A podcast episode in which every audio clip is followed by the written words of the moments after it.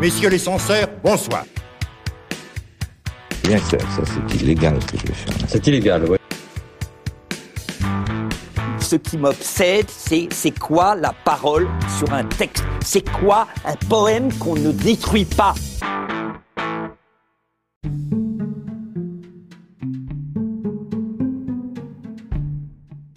Salut à tous, salut Ibra. Salut Geoffrey, ça va? Bah ça va super, je te remercie. Euh, De nouveau euh, réunis pour euh, ce troisième épisode de la télécommande, votre nouveau podcast. Alors, je le rappelle, hein, si vous n'avez pas encore écouté ce podcast, nous décryptons un- chaque semaine un fait politique, une actualité, un phénomène de société, le tout à travers le prisme de la télévision.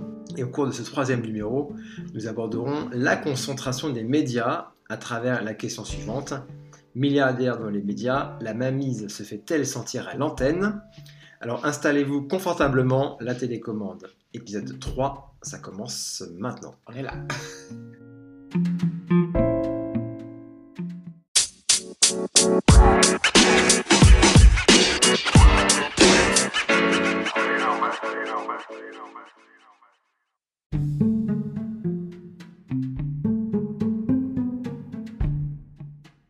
Pour commencer, un- on peut faire un petit rappel des faits concernant cette concentration parce qu'on on se rend compte que c'est pas nouveau. Ouais. Dès la fin du 19e siècle, en fait, la presse est déjà critiquée pour sa soumission aux puissances d'argent, euh, notamment en raison des affaires de corruption et du contrôle de capitaux de nombreuses entreprises de presse par les industriels.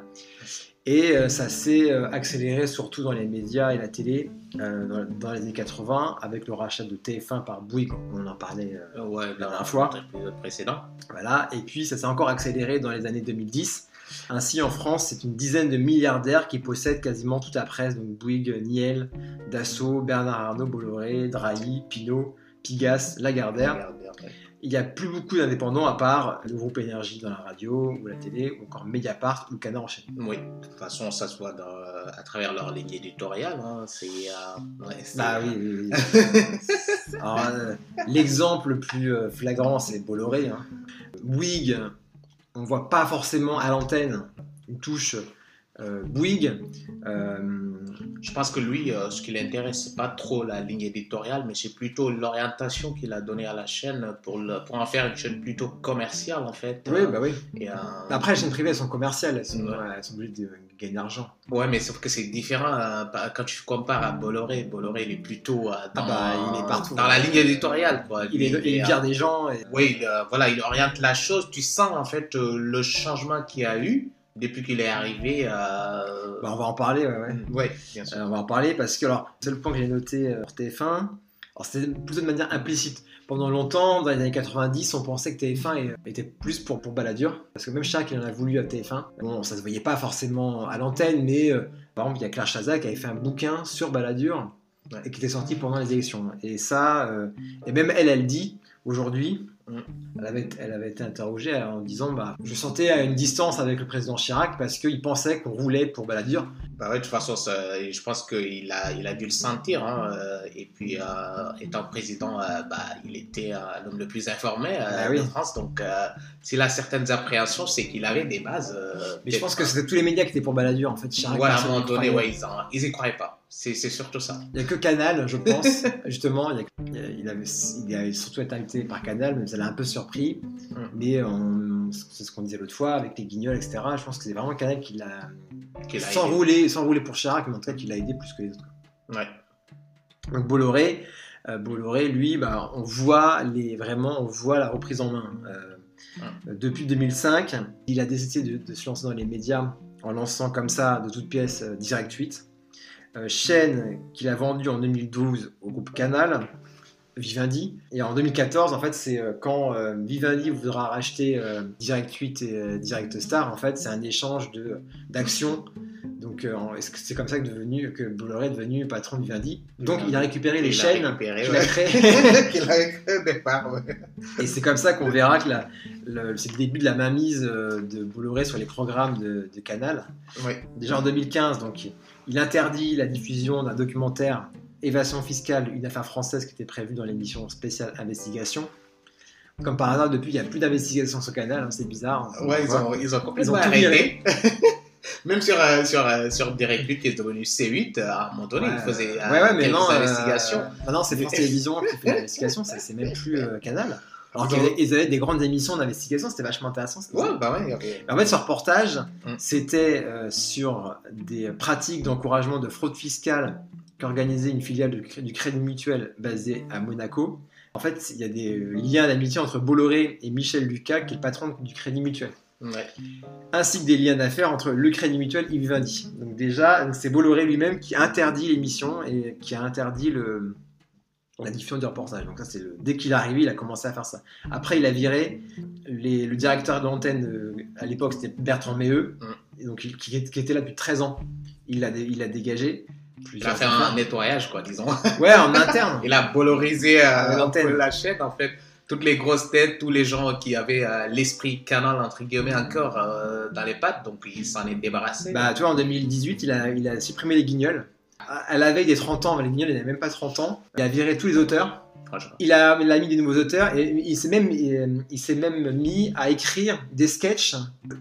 C'était encrypté, après ils l'ont remis en clair. Enfin, ça a tué le. C'est vraiment un fait politique, euh, quand même, le, le fait d'enlever les, les guignols dans l'antenne, parce que les guignols, euh, on le sait, c'était drôle, mais il y avait un message politique Bah, derrière. Et euh, comme on l'avait rappelé tout à l'heure, bah, à l'élection de Chirac, euh, Ouais, ça a les guignols, aidé. ils ont vraiment joué un rôle. Ça a aidé. Et des hommes politiques, euh, politiques craignaient leurs marionnettes. euh, donc c'est vraiment un fait politique. C'était un tournant pour moi, les, les guignols, parce que surtout que bah, cette année, euh, franchement, les guignols, ils avaient vraiment leur place. Bien sûr. Avec et tout ça. ah ouais, il y a un potentiel ridicule qui est là, en fait, qu'il pouvait vraiment tourner à dérision à, à souhait en ce moment. Bien hein. sûr. Franchement, il y a, il y a de quoi faire. Et même Bolloré, il avait sa marionnette. Bah Ça lui a pas plu. En fait, euh, j'ai retrouvé une interview de Bolloré en 2015 de France Inter. Ouais. quand il venait de prendre justement la tête de Vivendi, et il y avait déjà Léa Salamé, elle, elle dit Mais c'est quoi l'esprit canal d'après vous? Il dit euh, Bon, C'est de la découverte, etc. Mais c'est aussi un peu trop de dérision. J'aime pas la dérision. Il dit euh, On peut se moquer de nous, mais pas des autres. Ça, non. En fait, les principes des guignols, c'est de se moquer de tout le monde. En fait. Ouais, bah c'est Il se moquait de Canal, hein, Ouais. Guignol, Mm. de la direction de Canal, il se moquait de tout le monde. Il dit Ouais. non, j'aime pas la dérision. Donc euh, après, il y a eu, euh, bah, en 2020, euh, il a viré euh, Sébastien Toen parce qu'il avait fait un sketch. C'était un Parodiant. excellent sketch en plus. je l'avais pas vu, moi. Moi, j'avais vu. Ça, ça paraissait tellement réel. Ouais. Donc ça parodiait lors des pros, donc c'était Ouais. diffusé sur Winamax. Winamax, ouais. Après, donc il a repris donc en 2017, donc c'est euh, iTélé Oui, qui est passé à CNews. toute une histoire. Voilà, avec une nouvelle ligne éditoriale et généralement décrite comme conservatrice à l'image de Fox, Fox News, News. qui est une chaîne d'opinion. Bah, c'est une, une chaîne d'opinion, hein, parce que franchement, euh, quand tu le regardes euh, à- toute la journée, c'est euh, voilà, c'est des chroniqueurs. tu tu Ouais, tu, ça, rend fou, hein. ça rend fou. C'est, la- l'information est orientée, les invités sont. bah, tout est orienté en fait, donc c'est, c'est vraiment de l'opinion. Alors si des fois t'as des mecs de gauche, t'as t'as, euh, Laurent Geoffrin des fois, euh, qui est là mais c'est plus. Une caution, que euh, ouais, une- caution une, Il y a forcément une petite caution qui va venir donner son, son avis un peu, mais euh, si tu as quatre personnes de droite qui et, partagent le même ouais, avis et une personne. Ils sont toujours d'accord. Ouais, ils sont sont toujours d'accord. et l'animateur en plus dans la distribution de la parole et dans la gestion du débat, bah tu vois nettement qu'il y a un parti pris. Mais c'est vrai tu vois quand tu vois le contenu du groupe Canal en général, il a complètement changé. Ouais, c'est dommage, c'est fou en fait comment ça s'est comment ça s'est fait. En fait. Ouais, il y a une époque franchement Canal, te- voilà C'est- toute la c'est journée il y avait de quoi faire. euh, En politique, t'avais euh, voilà il y avait le côté subversif que, que, que tu pouvais retrouver. Euh, le Ouais, petit journal qui était vraiment euh, quelque chose. euh, bah, moi, j'adorais le petit journal. euh, tu vois, le grand journal aussi, pas mal. euh, et, Bah, en fait, les- tous ceux qui l'a viré de, de la direction, ils sont partis de chez TF1. ouais. Maintenant, c'est les directeurs de- de- des, chaînes, des chaînes gratuites. Bah, c'est eux qui ont fait venir Barthès, Barthez et c'est eux tout, qui ont bah, fait ouais. venir Chabat, Ouais. le Palmacho. Donc, euh, en fait, non, l'esprit canal, il est sur TF1. Quoi. Voilà, Ce qui est bah, dingue, on pensait jamais que c'était ça. le- Il est sur téléphone, mais ils, ont, ils sont pas partis avec tout l'esprit canal. Non, euh, non.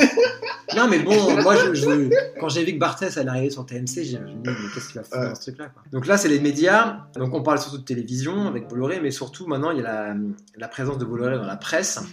Puisqu'en 2021, il a pris 27% du capital de Lagardère, donc c'est Hachette, Europe 1, Mhm. le JDD, Paris Match. Et quelques mois plus tard, il a obtenu 45% des parts. Et on note maintenant un rapprochement entre Canal et Europe 1 Oui. Puisque tu as des animateurs de- d'une chaîne qui vont sur l'autre, ils font des émissions diffusées en commun sur euh, les deux antennes, pour mettre des gens de canal et des gens proches de plus à droite, en tout cas une ligne éditoriale plus à droite, mais on voit Europe 1, ça marche toujours pas. Non. Donc même cette ligne euh, Il y a, éditoriale il y a Condelat qui marche, euh, mais bon, ça c'est une autre histoire. Ouais, mais bon. oui, mais c'est ça. Mais euh, le problème, c'est que euh, euh, la- même la ligne éditoriale qui serait un peu plus droitière ne marche pas. Ne marche pas, nos Europe 1, c'est Europa, c'est un film naufrage. c'est- euh, un naufrage. Ouais, c'est euh, c'est dommage quand même. Parce que... Bah, quand c'est une grande radio comme Europe 1, oui, c'est triste. Mm. C'est triste. Donc il y a la presse. Bolloré, il, a aussi, il est dans Prisma, Mm. euh, qui est le premier groupe français de presse, magazine, Capital, Femme Actuelle, Géo, ça m'intéresse, Télé Loisirs. Et il a aussi la maison d'édition Editis. Mm. Donc ça commence à faire beaucoup, en tout cas. euh, Voilà, de toute façon, euh, comme on disait, hein, d'où l'importance du service public, hein, parce que euh, là, quand, quand on voit la concentration de tous ces médias entre les mains d'une personne, on se dit, euh, on va bientôt être privé de certaines émissions détachées. Par exemple, quand je vois cacher l'investigation avec Élise Lucet, elle peut se permettre certaines C'est que le choses. service que- public. Ouais, mais euh, tu peux pas te permettre quand tu es chez Bolloré, hein, quand tu es chez Canal ou autre chose, je pense que le filtre il va se faire rapidement. Non, parce que France Télévisions, ils s'en fichent de, de. Bon, la publicité, il n'y a pas que ça, mais euh, ils n'ont pas la, pression. Ouais, même si les gens ils essayent des fois, je pense que ça ça doit pas marcher du tout parce que déjà bah, la ligne éditoriale le permet et le fait euh, bah, de ne pas être euh, lié de manière euh, voilà qui euh, en fait euh, la publicité ils peuvent s'en passer en fait Ouais. avec euh, l'aide qu'ils reçoivent ou avec le, la redevance donc tu vois ça peut ça peut conditionner une certaine moi, je m'en souviens, à l'époque de Canal, des Guignols, il tapait tout le temps sur le patron de Peugeot de l'époque. ouais Le mec en a eu marre, il a appelé la direction de Canal, c'était Pierre Lescure. Il a dit Vous arrêtez, sinon je coupe. sinon je coupe bah et ouais. ils, ont, ils ont continué. Ouais. En fait, de, Lescure a défendu les Guignols, et, euh, mais bon, c'est plus possible ça. C'est plus possible, bah parce que maintenant il se retire euh, tout bonnement et la chaîne elle est, elle est dans le mal, euh, elle, elle va mal après parce qu'ils peuvent pas, ils peuvent pas survivre. Et il faut aussi parler de l'aide à la presse, hein, c'est important parce que le fait de concentrer ça, il, Bolloré, ça lui permet de toucher de l'argent public aussi euh, quelque part. Après, on peut pas dire qu'il l'a fait pour ça. Mais il touche aussi quand même de l'argent public, euh, surtout avec la presse écrite qui est, qui est quand même aidée. Il faut se dire que ça représente 23%, 23,3% du chiffre d'affaires du secteur. Et donc là, c'est concentré euh, majoritairement entre, euh, entre euh, 9 groupes de presse. hein. donc euh, ça représente 61% des aides. Donc, Ouais, donc, il y a on Le Monde, Le citer Figaro. Les Échos, Le Parisien, Le Figaro, Le Monde, Hachette, euh, voilà l'opinion, Express, Ouest France. Donc euh, c'est c'est vraiment de, de l'argent public aussi qui, qui permet de financer euh, cette, Bien sûr. cette partie. euh, Ouais, il touche, il touche des aides, quoi. Ouais, il touche des aides. Donc ça c'est une source de Mediapart et de la Cour des comptes. Donc C'est quand même important. inquiétant de voir que autant de médias sont dans les mains d'une même personne. Ouais, ouais. Que ce soit Ça, c'est vraiment- télé, radio, presse écrite, dans l'édition aussi, hein, c'est, Ouais, euh, ça, ça s'étend en fait. Euh, Donc c'est. Donc l'idée, c'est là comment garder un contre-pouvoir. C'est vrai que même si ces milliardaires-là Mm. n'interviennent pas forcément dans le contenu éditorial, il y a un doute Ouais. euh, qui subsiste.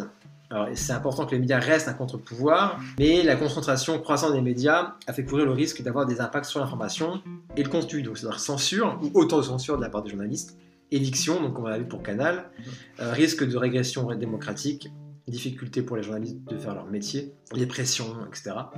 Il faut que les journalistes aient les moyens pour être indépendants et pour, qu'un média conserve un rôle de contre-pouvoir et garantir son indépendance. euh, il y a des objectifs, hein, mais sont parfois difficiles à atteindre, tant pour la presse que pour la télévision. Et les raisons sont nombreuses attaques judiciaires pour mettre à mal les enquêtes. C'est un peu, c'est embêtant pour les maisons de production euh, de se- de devoir se payer un avocat, d'aller en justice, de faire les démarches. Donc euh, ils attaquent euh, juste pour, pour embêter et faire dépenser et, et diminuer le- la force en fait de ces maisons de production. En fait, c'est l'objectif, c'est souvent ça. hein. Mais heureusement que les journalistes continuent à faire leur boulot, et, même sur les affaires de, de Bolloré en Afrique. Ou. Bah ouais, ils ont, ils font un excellent boulot, heureusement. ouais, heureusement. Heureusement que ça existe Heureusement que ça encore, existe encore. Euh, donc, alors, après, la solution, c'est quoi faire? Alors, par exemple, il y a Le Monde. Il y a une partie du capital du, du Monde qui est détenue par un pôle d'indépendance, qui est composé notamment de diverses sociétés, des employés, dont la Société des rédacteurs du Monde, de la Société des lecteurs du Monde et de l'Association des actionnaires minoritaires. Alors pourquoi pas créer une société de médias à but non lucratif? Par exemple, euh, il faut également se rebeller hein, à l'instar à du collectif Stop Bolloré, qui a été lancé euh, cette année par des journalistes, des associations, des médias Ouais, indépendants, des syndicats, Hum. des personnalités de gauche. Hum. Il faut ouais, se rebeller, je pense que c'est Ouais, ouais, il bonne... faut- euh, il faut- parce que Il y a des solutions. hein. C'est pas, c'est pas, c'est pas normal parce que il faut savoir que l'information aussi influence beaucoup l'opinion. hein. Il y a des gens, euh, voilà, ils sont, nous, euh, certaines fois, on s'en rend pas compte, mais il y a des gens, ils ont que la télé en fait. Bien sûr. Donc ils s'informent par la télé. Disait euh, l'autre fois déjà. Ouais, ils ont que, ils ont que la télé, ils sont éloignés de toute source euh, d'information. Et ça leur permet pas en fait d'avoir ce recul et de pouvoir analyser l'information. Ce qui est dit chez CNews, en fait, ils y croient. C'est au premier degré, c'est euh, chez CNews en fait. Euh, voilà, quand CNews leur dit que quand tu marches à Paris, tu te fais agresser euh, par tout le monde, en fait, ils y croient. Donc ils marchent à Paris et ils ont peur. Et quand CNews leur dit. C'est euh, pas une voilà, zone. hein. quand CNews leur dit que voilà que, que certaines théories euh, complotistes sont euh, sont réelles en fait ils, y- ils vont y croire en fait et ça, ça se voit dans, dans le mouvement des Bah, c'est deux extrêmes. Soit les gens détestent les médias, ouais. Il y en a beaucoup quand on voit les gilets jaunes, les anti-vax, etc. D'autres ne font que ça, ne s'intéressent, ne, ne s'informent que par ça. Il faut avoir un juste milieu. Oui. Les journalistes, je crois qu'ils font un bon boulot, mais euh, c'est compliqué pour eux. Mm. Euh, il faut- c'est un métier qu'il faut défendre, il ne faut pas leur cracher dessus.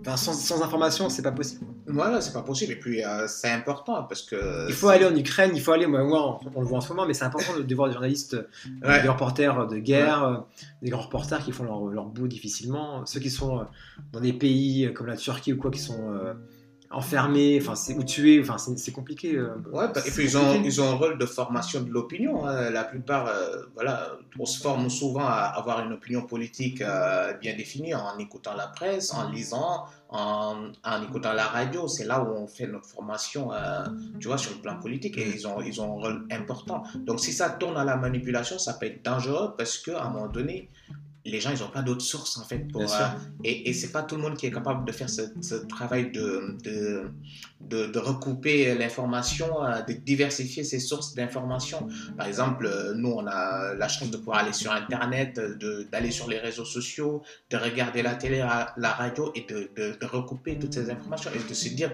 voilà la bonne information de, de la mauvaise et de se fabriquer une opinion euh, beaucoup plus éclairée. C'est pas la chance euh, de tout le monde, c'est pour ça que le rôle de la, de, de la presse doit être établi et doit être neutre. Euh, neutre, c'est pas le bon mot, mais plus équilibré, je dirais. Euh, donc, euh, donner la parole à tout le monde. Bah, Il y a Et- une, une certaine neutralité. hein. une- ouais, mais euh, après, euh, il y a des chaînes aussi, ils ont, euh, on peut se dire qu'il y a certaines chaînes, ils, ont, ils défendent une certaine opinion, ils sont plutôt à gauche, d'autres sont plutôt à droite. Moi, ça me gêne pas du tout. Mais c'est le, traitement de l'information qui est important. Même si c'est une chaîne euh, qui, est, euh, qui est tendance gauche, Mm. elle doit donner la parole à la droite et équilibrer l'information. Si c'est une tendance à droite, euh, elle va pas inviter quatre mecs de droite et un mec de gauche pour se défendre. Euh, de l'autre côté, inviter cinq mecs de gauche et un mec de droite. donc là, tu as, déjà un parti pris, en fait. C'est clair que, que ton débat, il est tranché d'avance. Donc c'est compliqué. Bah ouais. Donc si on devait conclure, peut-on dire que la mainmise des milliardaires se fait sentir à l'antenne? Alors oui, en tout cas pour le cas de Bolloré. Et euh, Lagardère, on est passé d'une chaîne irrévérencieuse qui était Canal qui osait, Mm. de gauche, certes euh, un peu bobo, mais qui était reconnue pour tout cela. On passe à une chaîne qui ressemble à toutes les autres, en Ouais. fait, dont l'ADN a été gommé au fur et à mesure. Donc il est donc nécessaire de tout faire afin que la concentration ne mène pas à une homogénéisation des opinions et des contenus. Ouais. C'est très important. Ouais. De toute façon, dans une logique de confrontation, nous pourrions dire que de toute façon, nous sommes une cible affaiblie. Euh, je, je parle de l'opinion hein, et des téléspectateurs. Et donc, nous sommes plus vulnérables, d'où euh, la nécessité de multiplier les canaux d'information. Bah, par exemple, écouter notre podcast, c'est Voilà. bien. première, première bonne idée. voilà, confronter l'information et voilà, faire jaillir la vérité et euh, s'attacher aux faits. Et ce qui est dommage, c'est que de plus en plus, en fait, la sacralité des faits et les remises en question, en fait, par les fake news, par, euh, des gens qui, euh, voilà, qui, n'ont euh, aucun problème à mentir en direct à l'antenne et à donner une mauvaise information, une fausse information, sans qu'il y ait un check news rapide pour les corriger. Donc, c'est très important de confronter l'information. C'est difficile, c'est fatigant et c'est embêtant pour, pour les gens, mais il faut le faire, quoi, parce que euh, c'est comme ça, il y a de la manipulation. La presse elle devient de plus en plus une presse d'opinion. Il y a beaucoup de chroniqueurs. euh, alors, les- dès que les chroniqueurs, Ouais, les- depuis que les chroniqueurs sont arrivés, euh, ça a complètement Les changé le paysage. éditorialistes. Ouais, les éditorialistes, ils sont là pour défendre une idée. Ils sont Ouais, là y a pour plus défendre en fait. idéologie. c'est- Ouais. tout- tu regardes tout le temps, c'est des débats entre des, éditorial- des éditorialistes. Oui. Oui. C'est insupportable. en fait. C'est insupportable. C'est euh, voilà. c'est, On aurait euh, dû faire, veut pas l'avis de Jean-Michel Apathy. euh. non, je prends, que, je prends son exemple. euh, mais bon, je sais pas. Mais... Cohn-Bendit, euh, Ouais, ouais. En plus, même des anciens politiques qui font ce ouais, qui métier-là. reviennent. bah, Mabiel Valls, qui est chroniqueur aussi. euh. Bref. Donc euh, voilà, tu sais qu'ils sont là pour, euh, pour Pour défendre leurs opinions, pour l'argent. Voilà. Ils sont pas là pour informer, ils sont pas là pour donner Non, la bonne fiche. information, ça les intéresse pas. Comme disait Trump, hein, la, la- la vérité alternative, Ouais, les faits les qui est différent des faits ré- du fait réel. donc, faut faire gaffe et, euh, et voilà.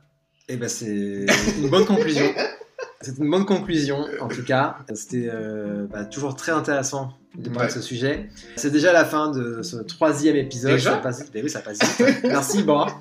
Merci Geoffrey. Je t'en prie, merci de nous avoir suivis.